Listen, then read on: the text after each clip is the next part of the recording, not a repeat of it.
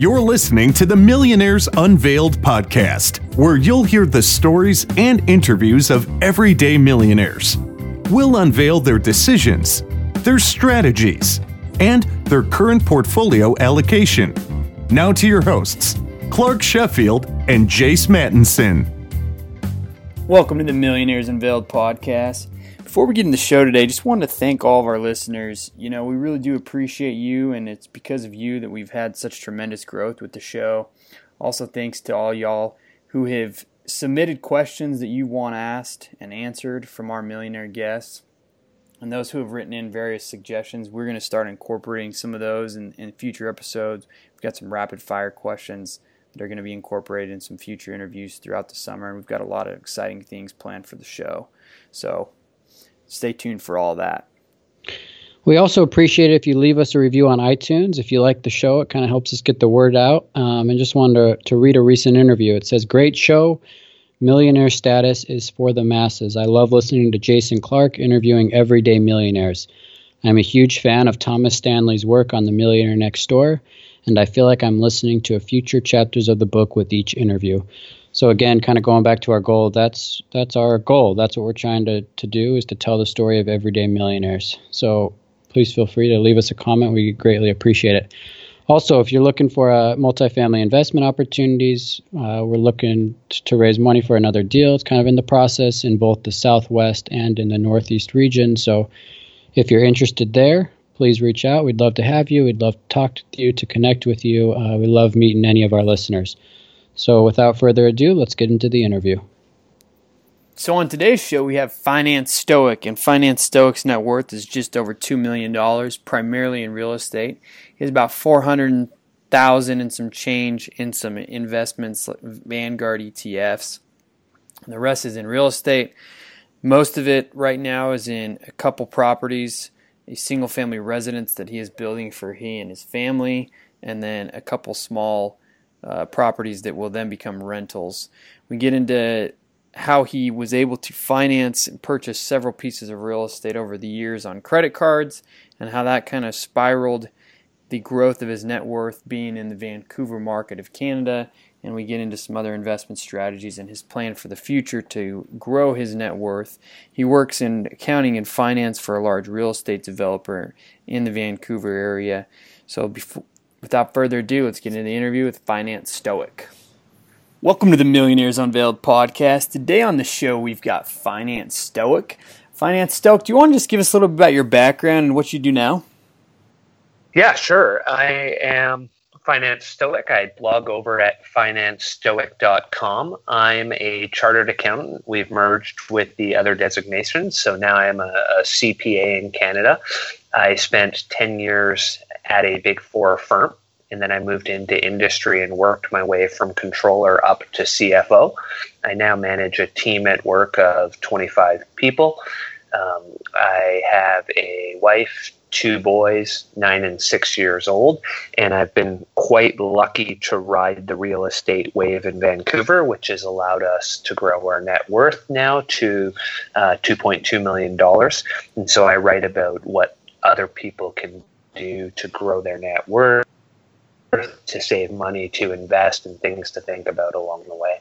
My biggest goal right now that I try to talk about is how to focus on the other side of the income statement, if you will. How can I reduce my expenses, etc., so that I can reach financial independence sooner in my life? Good stuff. So, 2.2 net worth.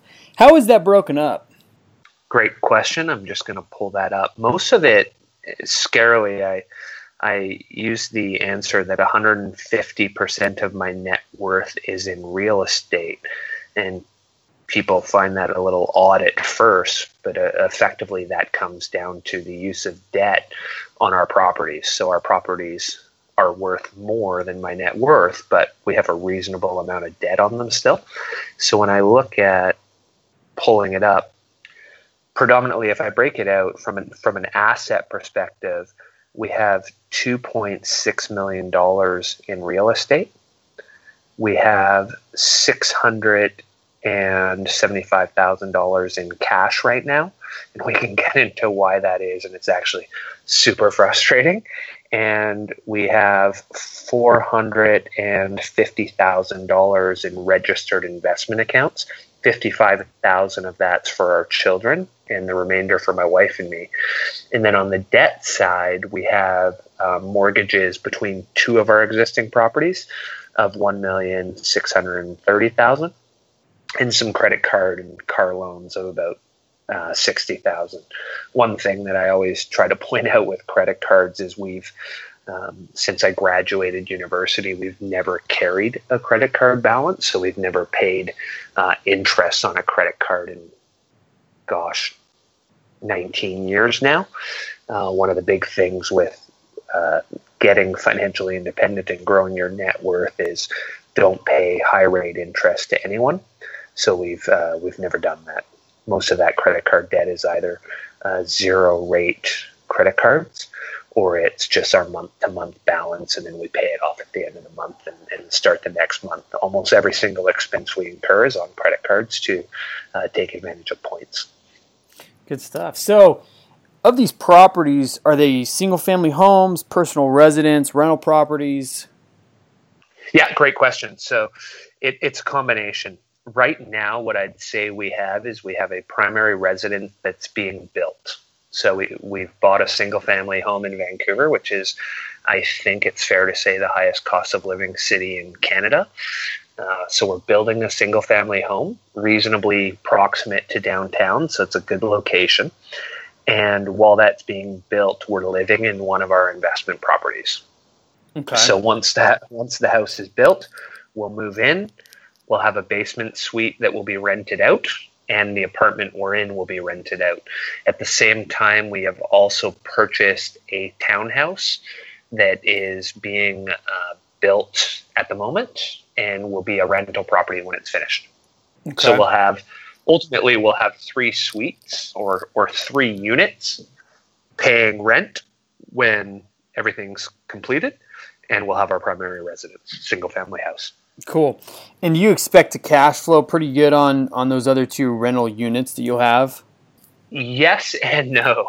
Um, great question. In, in Vancouver, it's very hard to cash flow a property. It's one of the reasons I'm starting to think about how to invest in real estate outside of Vancouver whether, for example, that's somewhere in, in Texas, whether it's somewhere in Nashville, somewhere somewhere where I can cash flow a property. In Vancouver, um, you tend to look at it, and at the end of the numbers, there's there's a slight amount that you're still putting into the property every month, but when you consider what's my return on investment, including my debt paydown, it's a pretty attractive investment still.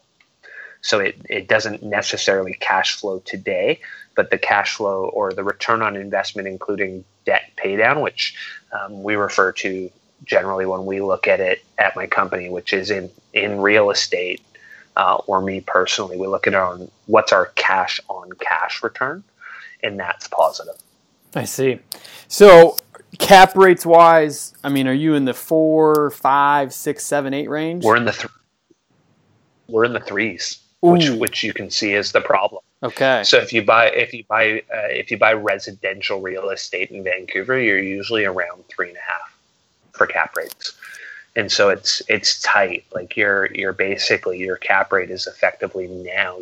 Our our debt was lower. It's climbing, and so I would expect that our cap rates will move with time. But effectively, that makes it so your cap rate is pretty close to your cost of debt. So, how did you get started in real estate? Kind of how and, and when did you decide to buy that first property? Uh, great question.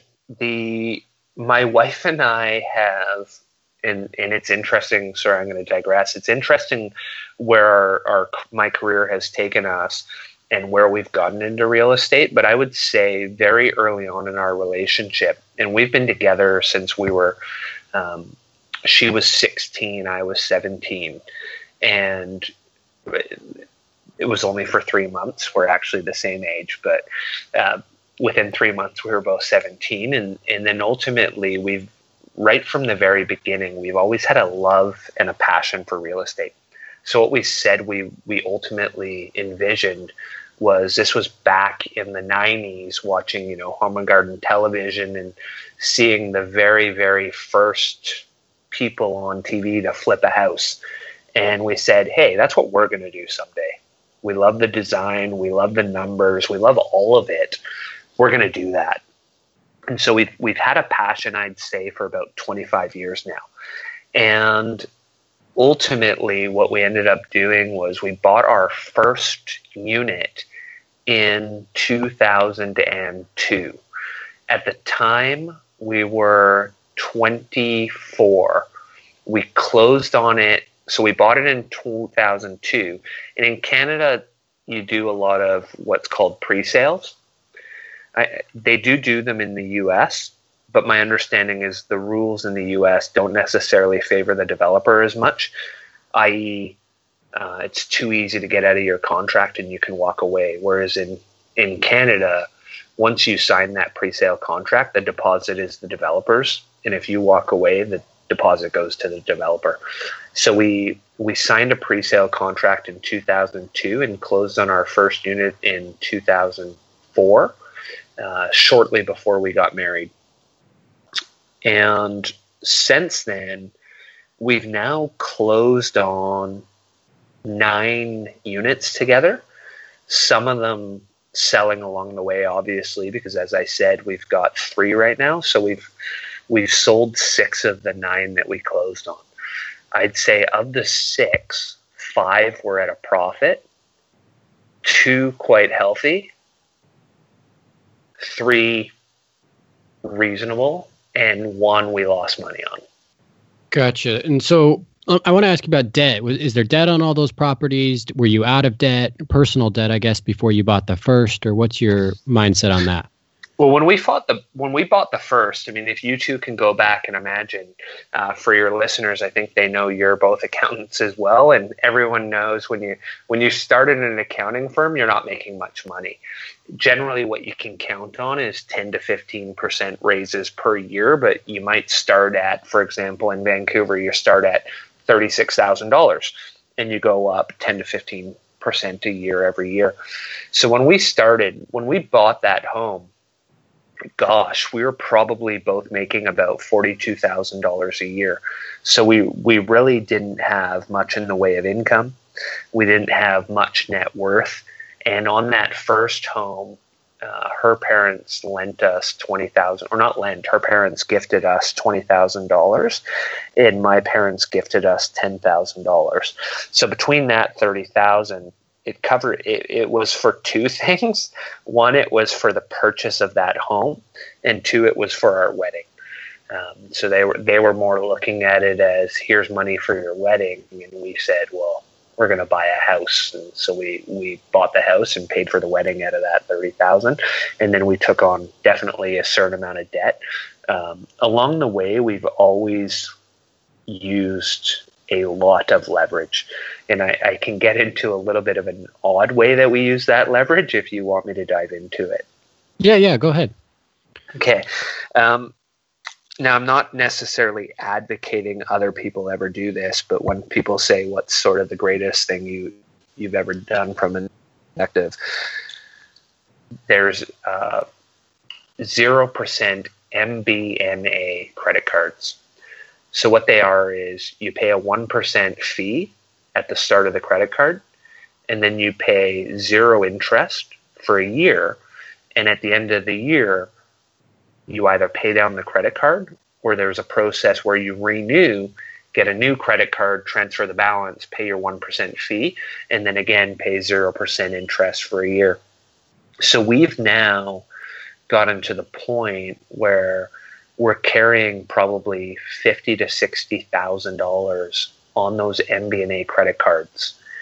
And what we did was we used them to pay for the down payments on that townhouse, bought it.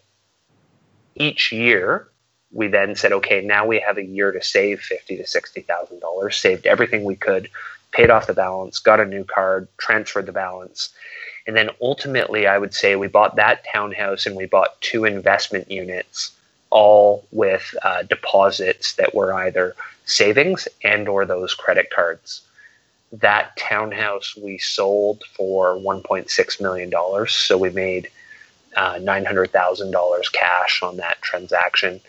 Uh, one of the apartments that we bought, we bought for $250,000. So our deposit at 20% that went on the cards would have been about 50,000 and ultimately uh, that's now been appraised at $500,000 and then we had another condo that we bought that we sold for a gain of about $150,000 so those MBNA credit cards have been probably the oddest but best leverage we've ever used in our lives. Wow. So real estate's been good to you. Yeah, real estate's been good. I mean, over over the last seven years, it's easy to say that it's doubled. Um, I would say the the only spot where it's been bad to us, and it you know it may seem odd but in 2016, when we made the decision to flip from townhome to single family home, that was quite a hard decision for us. My wife said, Hey, look, we've got three bedrooms and an office. We really don't need much more. And what I'd seen in real estate, and you guys may see this in the areas you are, single family homes that are proximate to the city are a, are a dying breed like everything's about densification, right? So the it's not like they're going to add more single family stock into Vancouver because there's nowhere to add it. So you're just going to see the single family depleting. So I work for a real estate developer, and whenever I would talk to guys and say, "What do you think I should be doing?" everyone would say, "Well, hey, single family is never never going to be more. It's only going to decline. So if you're going to do anything, sell your multifamily and buy single family." So we did do that in 2016 and then within one month of us switching from multifamily to single family, Vancouver bought, uh, brought in a foreign buyer's tax, which charged anyone that was non local resident 15% on real estate acquisitions. And so immediately you had a 15% drop, not immediately, but within six months, you had a 15% drop in single family home prices. Mm. And what ended up happening was single family basically recovered to that number, but it's never gone up. And that's been two years now. And multifamily, I would say over that time period is up probably 30 to 40%. So we thought we were doing the right thing, flipping from multifamily to single family. Had we not done it, uh, A, our life would have been better because right now we're living in a uh, 750 square foot apartment with uh, two boys and my wife and I, and it's only two bedrooms, so it's tight. Um, so we would have been in our townhouse for those two years, but our townhouse probably, I would say, conservatively went up in value three to four hundred thousand dollars, and our single family home stayed flat. So wow. that was that was definitely a loss, and um, but eh, not a loss. Like given you know you're going to live in that home for 20, 30 years and your permanent house, I don't really consider it a loss per se. Right, right. So your current real estate holdings now, how much does that cash flow a month? Right now, we don't, ca- and this is the hard part. Right now, we don't cash flow anything because we're we're one of them's being built, the other one we're living in, and so that's you know let's say minus 2500 bucks for a mortgage. And the other one is being built. So we're probably minus $5000 a month but I, that's a construction loan. So it's just capitalizing to the loan. So we're probably out of pocket 2500 bucks a month right now between the three properties. And then what do you expect it to is it to rent for once it's completed? So once the house is completed i would estimate our mortgage will be about $7500 a month we'll rent out a basement suite for 2000 we'll have probably on the other two homes we'll have a mortgage probably in the neighborhood of 4000 and they'll rent out for just over that. So we'll probably be between our single family house and our two investment properties. We'll probably be a net net outflow 5000 a month. So I just want to make sure. So the seventy five hundred, that's is that on a house? The mortgage mm-hmm. payment you're expecting? That's pretty I, crazy. I, well, our, our our mortgage when we're done that house will probably be in the neighborhood of. And keep in mind, part of it is I like as high a mortgage as I can because I can use the cash to invest, right? So I have opportunities at work that can generate me a higher return than the cost of the money. So one of two things will happen. I'll have a I'll have a certain amount of my mortgage will be fixed, and the other part will be a home equity line of credit. While my capital is invested, I'll draw the mortgage up to probably in the neighborhood of 2.1 to 2.2 million. And then when when the investments are finished, I could probably pay it down to 1.4, 1.5. Okay. I want to let, me go. Go ahead. No, uh, I was just going to clarify why it's so large. I mean, when, when we're done, the total cost to build that property will probably be in the neighborhood of 3.1 million. So even if the mortgage is 2.2 million, that means our equity in that project is $900,000. So it's not um not a small amount. Sure. I want to go back to the uh, the investment amount. So you guys have 450,000 investments, kind of kind of shift from real estate here. How yeah. is that invested specifically there? The the 55,000 yeah, so uh, it was actually if I I was a little too quick. It's 460. Of the 460, 405 is my wife and I, and that's in our RSPs. Some of that's her at work. The majority of that is with a local um, wealth management firm, if you will.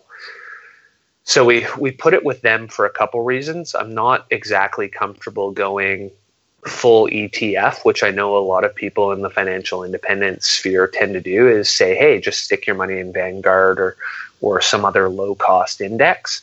That, that for some reason gives me a lot of distress.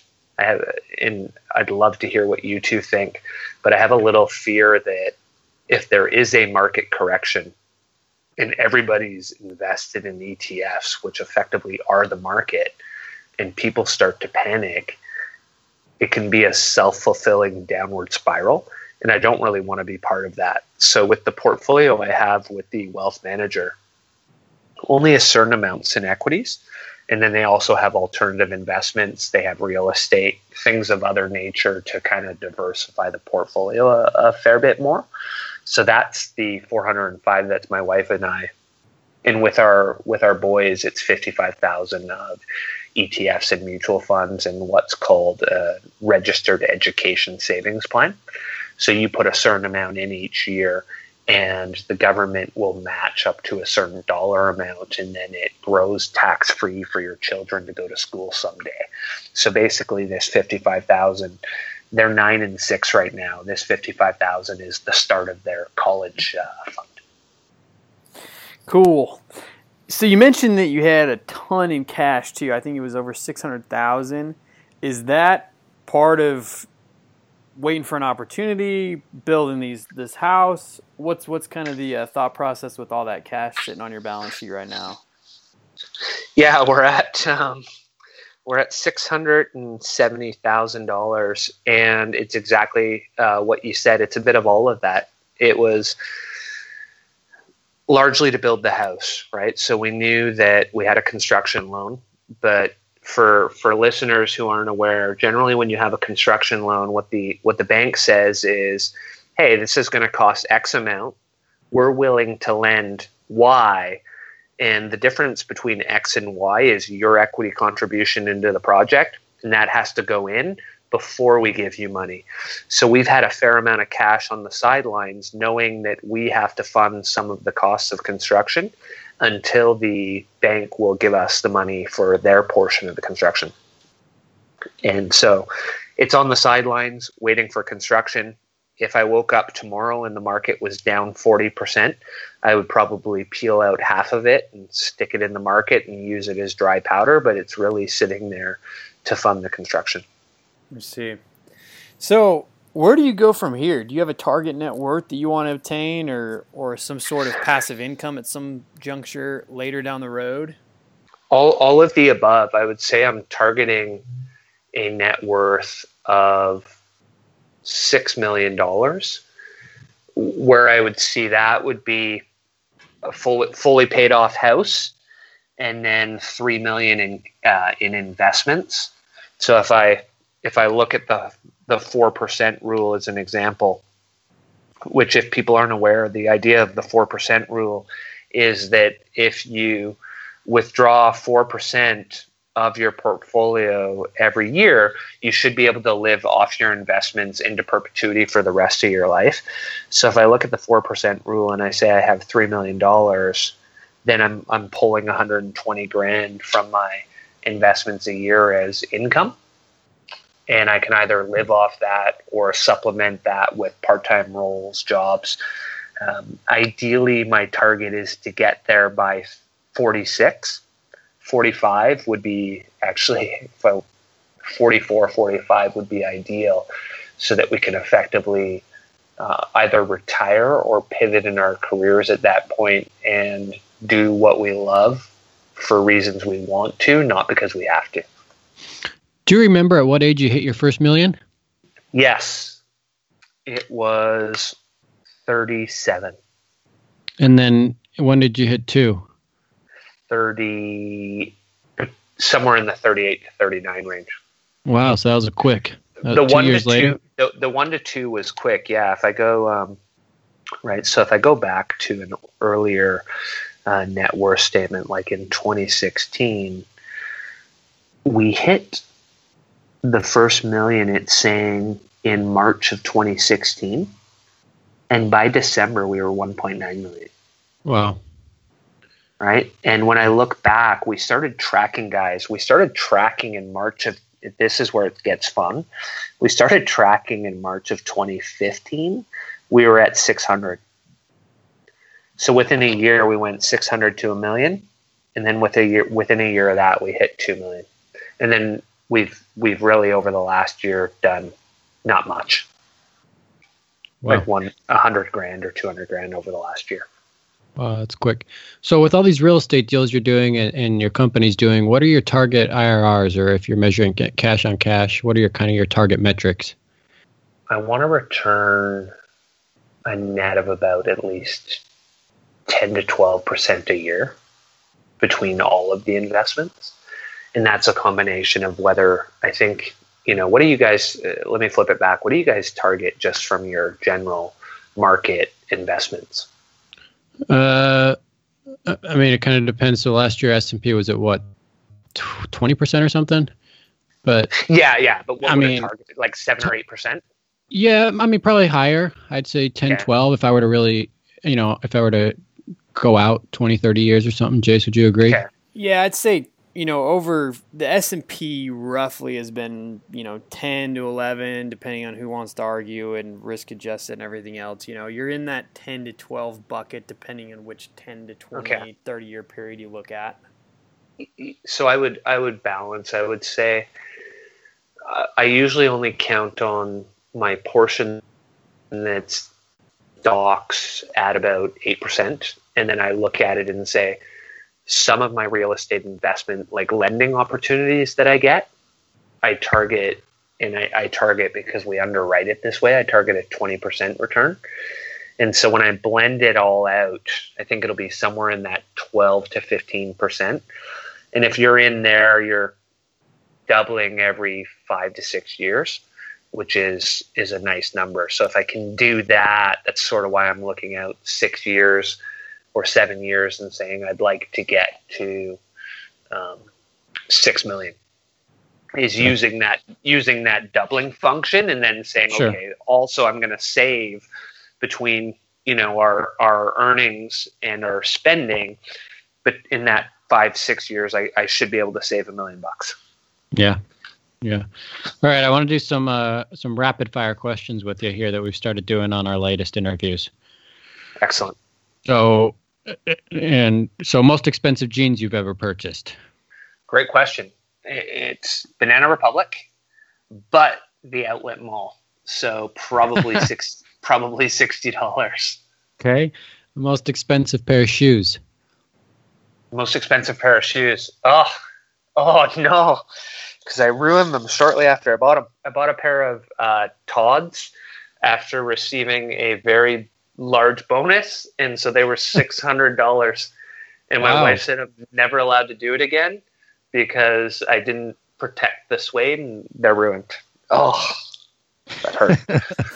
uh, mo- most expensive car. uh, most expensive car. Oh, you're killing me.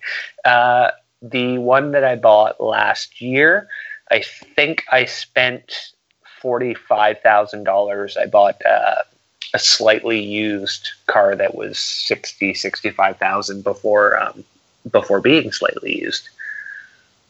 Okay. Uh, most expensive meal out that you have paid for. That is a tricky question. Uh, some of the companies I've worked for play various games to pay for bills, so it's probably somewhere in the neighborhood of two thousand dollars. And that's with coworkers or something like credit card Yeah, ex- roulette. we ex- talking about? E- Exactly, like a credit card roulette or a different variation of it. you, you you come out the loser. And, what about There's a couple- non-credit card roulette? um, uh, probably in the neighborhood of let's say um, five six hundred bucks with Okay. a no my gosh wait sorry um, oh shoot probably in the neighborhood of closer to a thousand bucks Okay. one of the th- and, and can i clarify quickly on that one Yeah, yeah, yeah, of course. one of the things I've started to do with my wife is when we do travel in the world, I look at the uh, there's a San Pellegrino top 50 restaurants in the world, and I've been trying to get her to book us at those restaurants. And so we're we're um, I'm getting lucky enough to try some pretty amazing food, but it usually comes at a very steep price. Uh, those trips. You guys, are, you guys are foodies. Yeah, we're foodies. Yeah. So, what's worth spending the money on, and, and what's not worth spending the money on? This is a great question.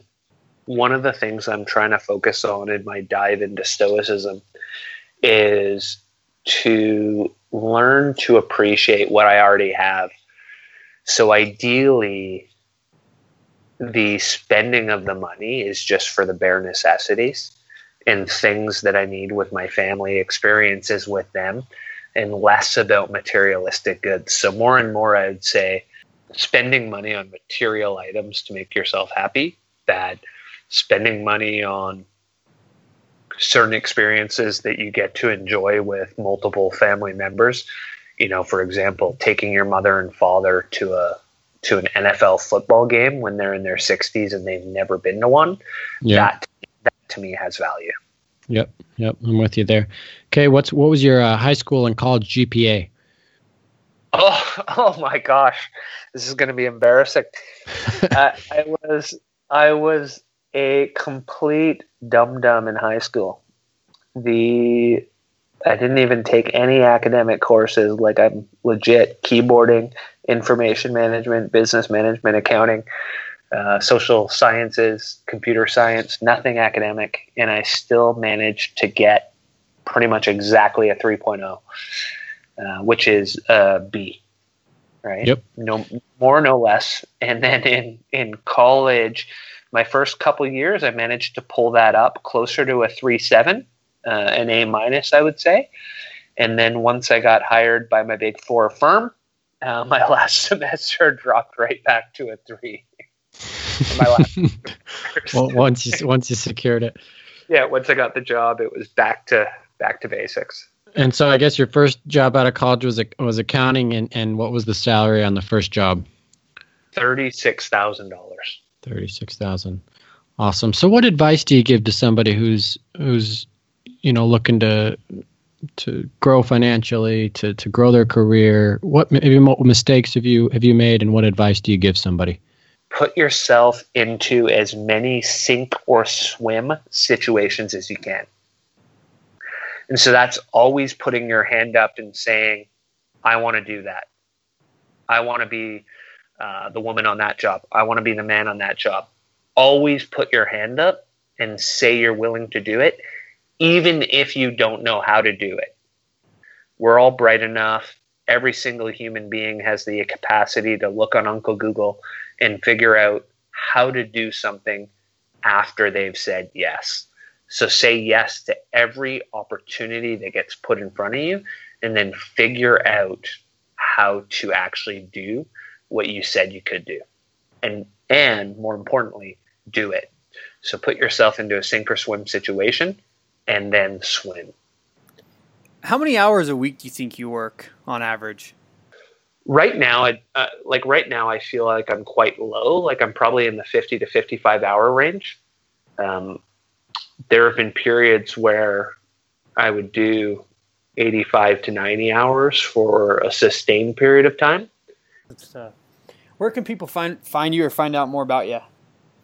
You can find me at financestoic.com.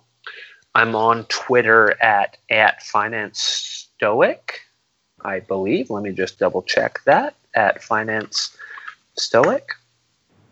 Yep, at Finance Stoic on Twitter. And those are the two best spots to get me. If people have questions or they, or they want something to think about, feel free to reach out to me at financestoic at gmail.com and I can chat with you on there. Good stuff. Finance Stoic with a net worth just over $2 million. Thanks for coming on the show today. Thanks for having me, guys. It was awesome. Really appreciate it. Thanks for listening to the Millionaires Unveiled podcast with Clark Sheffield and Chase Mattinson. For more stories, investment opportunities, and information, check out our website at millionairesunveiled.com. See you next time when you'll hear from another everyday millionaire.